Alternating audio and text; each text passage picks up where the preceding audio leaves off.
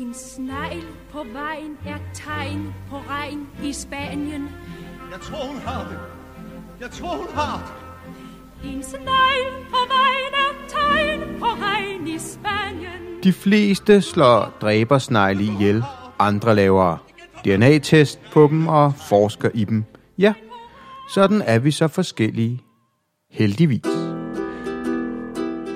Lytter til Dyrk og Spis, en podcast og en blog om livet i køkkenhaven. Mit navn er Anders Guldberg. Og nu skal du med til Aarhus, hvor Stine Slotsbro bor. Stine har nemlig skrevet en afsindig spændende phd afhandling om dræbersnegle. Og ja, du hører det rigtigt, afsindig spændende. Så lyt med og få svaret på, hvad svensken har med dræbersnegle at gøre, hvorfor dræbersnegle er så afsindig snedige, hvad en god dansk vinterkulde kan gøre for dræbersneglebestanden, og ja, tror du, at dræbersneglen stammer fra Spanien, så tror om igen. Lad os skrue ned for intromelodien og skynde os at komme til Aarhus. Jeg hedder Stine Slotsbo og er forsker ved Aarhus Universitet. Jeg har lavet en Ph.D. i dræbersnegle, øh, som jeg afsluttede tilbage i 2012, og lige nu arbejder jeg med primært med klimaforandringer, effekter af klimaforandringer på jordbundsdyr. Min store interesse, det er de her vekselvarme dyr, og deres tilpasninger til ekstreme miljøer, altså til tørke, til kulde, øh, temperatur, altså hele, alle de der mekanismer, der sker inde i dyrene, når noget tør ud, noget fryser, noget bliver meget opvarmet. Det synes jeg er super spændende. Og så kom der muligheden, fordi sneglene var virkelig et problem, og man havde brug for at vide noget mere, så synes jeg, det var rigtig, rigtig spændende at sige, nej, men lad os da så tage et dyr, der virkelig er et problem, og blive klogere på det, og samtidig få lov til at dykke ned i alt det, jeg egentlig synes er rigtig, rigtig spændende ved fysiologi. Den hedder jo egentlig øh, spansk skovsnegl, iberisk skovsnegl. Og det er fordi, man mente, den kom fra den iberiske halvø. Det har man så fundet ud af senere med nogle DNA-tester. Det gør den ikke. Den stamform, man fandt på den iberiske halvø, som man troede var, var den samme, som den vi finder heroppe. Det er det helt sikkert ikke. Nu gætter man på, at det måske er et sted i Sydfrankrig, men vi ved faktisk ikke, hvor den kommer fra. Og i virkeligheden ved vi heller ikke helt, hvornår den er kommet til Danmark. Vi ved bare, at den første, der blev fundet og ligesom kigget på af en biolog, der kunne sige, at det her det er den her snegl, det blev gjort i 1991. Men om den har været før, det ved vi ikke. Den kom første gang til Sverige, eller nej, igen blev den fundet første gang i Sverige i 1975. Så den kan have været her længere. Øh. Og hvorfor er den kommet? Ja, den er som så mange andre invasive arter, så har den spredt sig til, og så trives den godt. Tilbage, da jeg startede min Ph.D. i 2008, der øh, vidste man meget, meget lidt om dræbersneglen. Den var her, og den var et kæmpe problem, men man vidste utrolig lidt om dens biologi. Så mit projekt gik egentlig ud på at prøve at finde ud af, hvad, hvad ved man om den, og hvad kunne man finde ud af? Hvordan, hvilke temperaturer tåler den? Hvordan har den det med tørke? Hvordan sker der en vinter? Den var jo relativt ny. Den kom til Danmark i 1991. Og så var man sådan lidt nysgerrig på, om er det på grund af, at der er blevet lunere? Hvordan har den så egentlig med en kold vinter? Så jeg gav mig til at undersøge alle de her basisbiologi-ting omkring dræbersneglen. Blandt andet, hvordan klarer den en vinter, hvilket jo er interessant nu, hvor det også lige har været rigtig koldt. Og den tåler at fryse, hvilket overraskede os meget. Men den tåler simpelthen at fryse hård som is. Og når den så tør, så øh, lever den lige så fint videre. Så længe den ikke får sig ned til mere end minus et par grader. Så kan man jo godt straks stille selv spørgsmål og sige, at vi har jo haft det meget, meget koldere i år. Så så må det problem jo så være løst. Men nu er det sådan, at der bliver ikke så koldt ned i jorden. Så hvis du kigger på jordtemperaturerne øh, rundt om i Danmark i år, så er den nede i 10 cm dybde, hvor sneglene fint kravler ned. Ikke været under de der minus en grad. Og det vil sige, at sneglene kan bare gemme sig gode lune steder, og så vil de være klar til at komme frem her i foråret igen. Udover det, så kiggede vi på, hvordan de klarede tørke, sådan en tør sommer. Og de er overraskende robuste. De tåler altså at tabe op til 80% af deres vandindhold. Det er rigtig, rigtig meget, og så kan de faktisk tage, vand op, hvad hedder det, tage vandet op igen, og dermed leve fint videre. Det kan de selvfølgelig ikke gøre i en lang periode, men det er sådan en, en god øh, strategi for dem, hvis der lige kortveje er rigtig tørt. Hvis der i en længere periode hen over en sommer er rigtig tørt, så vil de øh, kravle væk og gemme sig steder, hvor der er mere fugtigt. Det kan igen være nede i jorden, i kompostbunker, eller steder, hvor de gemmer sig. Så kiggede vi på temperatur, og det er et ret fascinerende dyr, fordi den tåler mange forskellige temperaturer, og dens vækst er temperaturafhængig. Det betyder egentlig, at jo varmere der er, jo hurtigere vokser de. Og det betyder altså op til en vis grad, til 25 grader sådan cirka, der begynder de ikke at have det så godt. Det betyder ikke, at nogle dage med 25 grader er et problem for dem, men en længerevarende periode 25 grader kan de ikke lide. Men igen, så vil de grave sig ned i jorden, hvor der er dejligt køligt, og så er det ikke et problem for dem. Øhm, men det fascinerende var, at holdt vi dem ved for eksempel 2 grader, så sker der næsten ingen vækst. Og vi holdt dem faktisk ved 2 grader i et år for at se, hvad der sker. Og de voksede stort set ikke. Flyttede vi dem så fra de 2 grader op til 15 grader for eksempel, så begyndte de bare at vokse lige så fint. Så de er utrolig gode til at sidde og vente et eller andet sted på, at vilkårene bliver gode. Det er ikke ligesom, at de så gerne vil have gode temperaturer, så de kan vokse. De sidder bare og venter, så bliver det ikke kønsmoden, så sidder de bare, indtil vilkårene er gode. Så begynder de at vokse og spise og blive kønsmoden, ligesom de ville have gjort, hvis de hele tiden havde gået 15. Så øh, enormt fleksible til at tilpasse sig miljøet. Og derfor også en af grundene til, at jeg er succesfuld. Et godt år for en dræbersnegl, det er lunt og fugtigt. Ikke for varmt, men bestemt heller ikke koldt. 15 grader, sådan øh, er rigtig godt. Men i virkeligheden så er de skiftende temperaturer også fint, så længe det er lunt og fugtigt. Så stor trives den. Så jo fugtigere der er, jo oftere kan den komme ud og finde mad. Hvis der er tørt, så er det ikke fordi den ikke spiser, men så gemmer den sig bare om dagen, og så når dukken falder, så går den ud og finder mad. Men er der godt fugtigt og lidt overskyet, jamen så kan den komme meget mere ud og finde mad. Der findes rigtig, rigtig mange husråd. Og jeg er sikker på, at nogle af dem virker, men der er også rigtig, rigtig mange, som ikke har nogen effekt, eller måske så gør noget negativt. Øhm, og det kedelige råd er, at det allerbedste, det er faktisk at samle dem ind. Men også samle dem ind, det kan også godt være at hakke dem over. Det handler egentlig om at komme dem til livs på en eller anden måde. Den måde, man nu engang finder mest tilfredsstillende. Nogle kan godt lide at hakke dem over med en spade. Nogle kan godt lide at samle dem op i en plastikpose og slå en knude på posen og smide dem ud, så er de væk med dem. Andre kan godt lide øh, at putte dem i en spand og hælde kogende vand over, så slå dem ihjel på den måde. Men det er egentlig et temperamentsspørgsmål. Altså, hvordan man ligesom vil komme dem til livs. Men at samle dem ind og derved holde dem nede. Og jo gerne, når de er store, inden de begynder at lægge æg, så vi ikke har så mange æg senere hen. Jeg tænker tit, man kan se dem lidt som ukrudt. Så noget med at holde det nede til et niveau, hvor det er til at holde ud, så man kan have de ting i haven, man gerne vil have. De har jo tit ry for at være både giftige og farlige og alt muligt andet, og det er de altså ikke. Øh, så navnet Dræbersnegl, det kommer egentlig fra Sverige. Det var en svensk journalist lige dengang, der var, de kom frem, der så rigtig, rigtig mange af de her snegle ved at spise nogle døde artsfælder. Og det er sådan helt almindelig snegleadfærd. Snegle, de spiser døde dyr. Øh, de spiser også afføring. De spiser egentlig, hvad der nu er, der er energi i for dem. Men han så det her, det virkede så voldsomt på ham, så da han kom hjem, så skrev han om den her mordersnegl. Og danske journalister snuppede det lynhurtigt, så kom den til at hedde dræbersnegl. Så det er egentlig kun derfor, den hedder dræbersnegl. Det er ikke fordi, der er noget farligt i den. Den er super træls at have i sin have, men der er ikke sådan ligesom noget giftigt eller farligt. Men selvfølgelig kan det være træls, for den har masser af slim, der er svært at vaske af. Og kravler hen over din salat for eksempel, så har du slim på salaten, der ikke er til at vaske af. Og eftersom den også kan finde på at spise afføring, så kan der være E. coli-bakterier i den her slim, som selvfølgelig så kan sætte sig på salaten.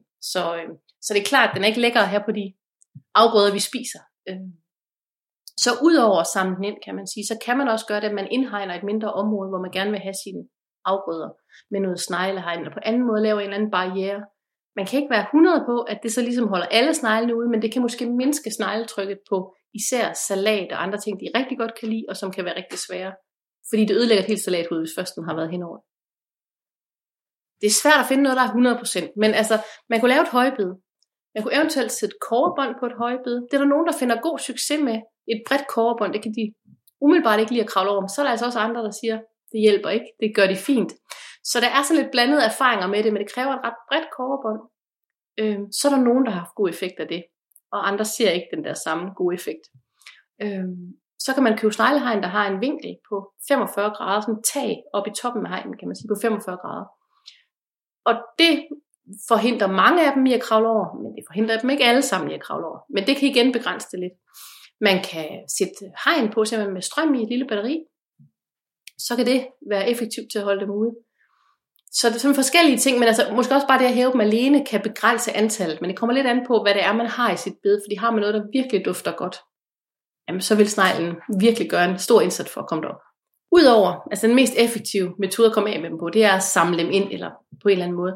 Så findes der jo alle mulige måder at gøre det på, men man kan også se, hvis nu man bor op til en nabo, der ikke samler, for eksempel har rigtig mange, eller hvis man bor op til en byggegrund, hvor der tit, eller brakmarker, der vil tit være rigtig mange, fordi de gemmer sig i det her høje græs, og den her forstyrrede jord.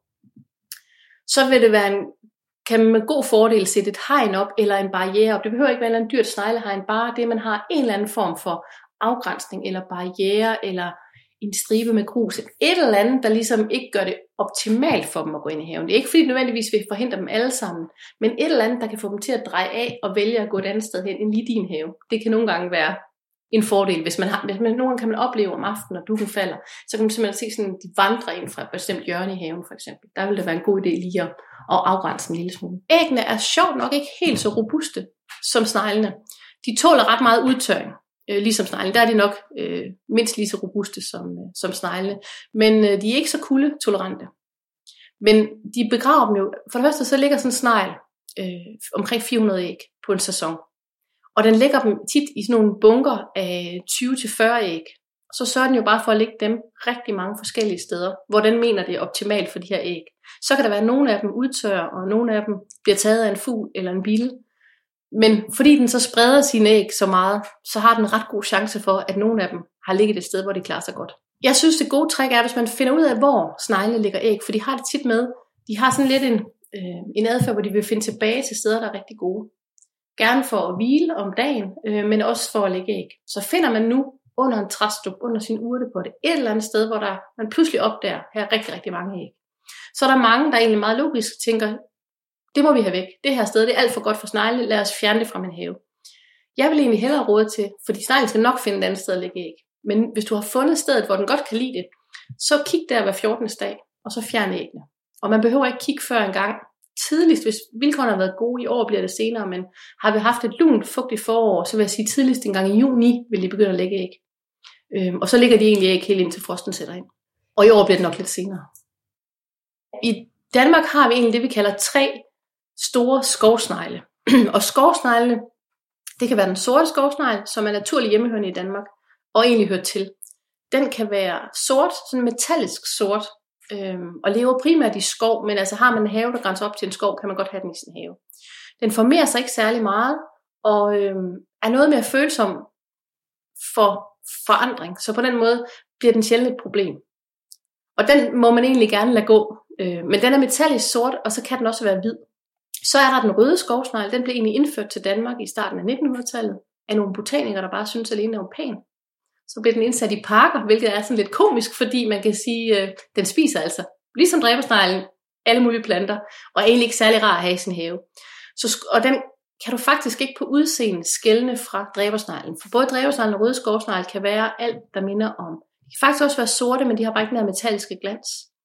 De kan være brune, de kan være bordeauxrøde, de kan være orange, og så alle mulige varianter her omkring. Øhm, så du kan faktisk ikke være sikker på, om det er den ene eller anden, du har fat i. Man kan så sige, hvis du har dem i din have, det er et problem, så er der ikke noget, man behøver ikke så nødvendigvis have dårlig samvittighed over at tage den røde i fejl for en, en brun, kan man sige, eller den røde skovsnegl så for en, en dræbersnegl, fordi den anden også er indført til Danmark, og den vil gøre lige stor skade i din have, så man kan med god samvittighed skille sig af med begge slags. Og de så skovsnegle, så har vi nogle andre sneglearter. Vi har en stor øh, art, der er en kældersnegl, eller leopardsnegl, som er en stor plettet snegl. Den øh, spiser ikke så meget af vores planter, men den spiser gerne en dræbersnegl i ny og næ, hvis den kan møde en. Så dem kan man roligt lade gå i sin have. Og det er vel sådan de store, store sneglearter, vi sådan ville kunne forveksle øh, dem med. Øh, resten de er så mindre, og vi har jo altså 20 forskellige snegle uden skal, altså forskellige arter uden skal i Danmark. Om vi får flere eller færre i Danmark sådan helt generelt, det ved vi faktisk ikke. Øhm, og der er nok en basispulje, kan man sige, og så tænker jeg, at gode år for dræbersneglen altså, øh, der ser vi rigtig mange. Der vil populationen stige. Og i de dårlige år, der kan det være, at den falder lidt. Øhm, men vi har ikke noget mål. Der er ikke nogen, der ligesom er ude at tælle og finde ud af, hvor mange har vi faktisk i Danmark. Så vi ved ikke noget om, om den generelle mængde i Danmark er stigende eller faldende. Men det ser ud som om, at, at år, hvor vilkårene er gode, der har vi store problemer.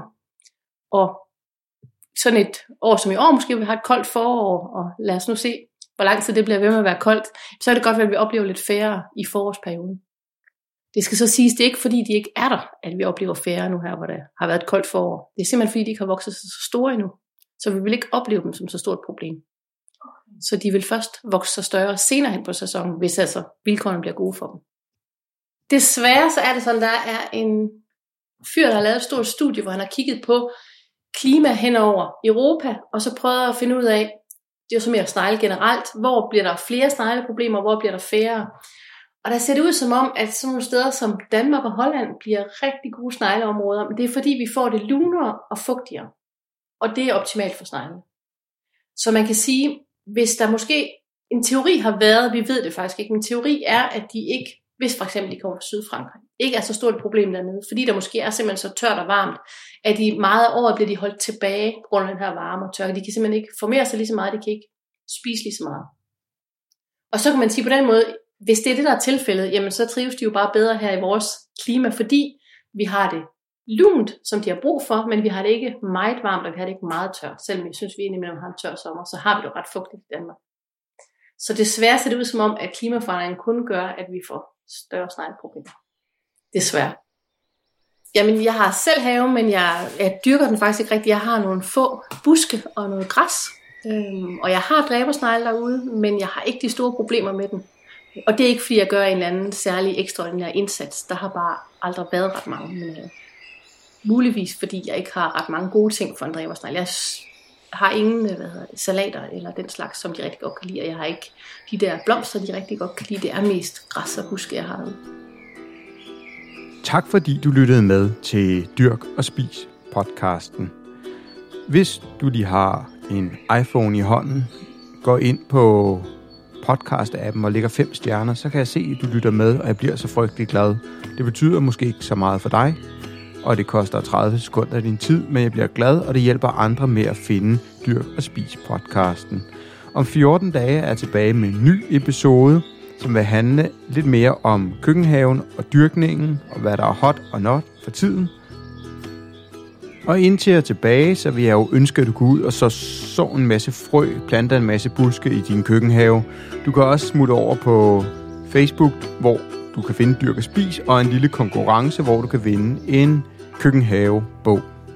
Vi lyttes ved om 14 dage. Mit navn er Anders Guldberg. Kan du have en fantastisk god dag.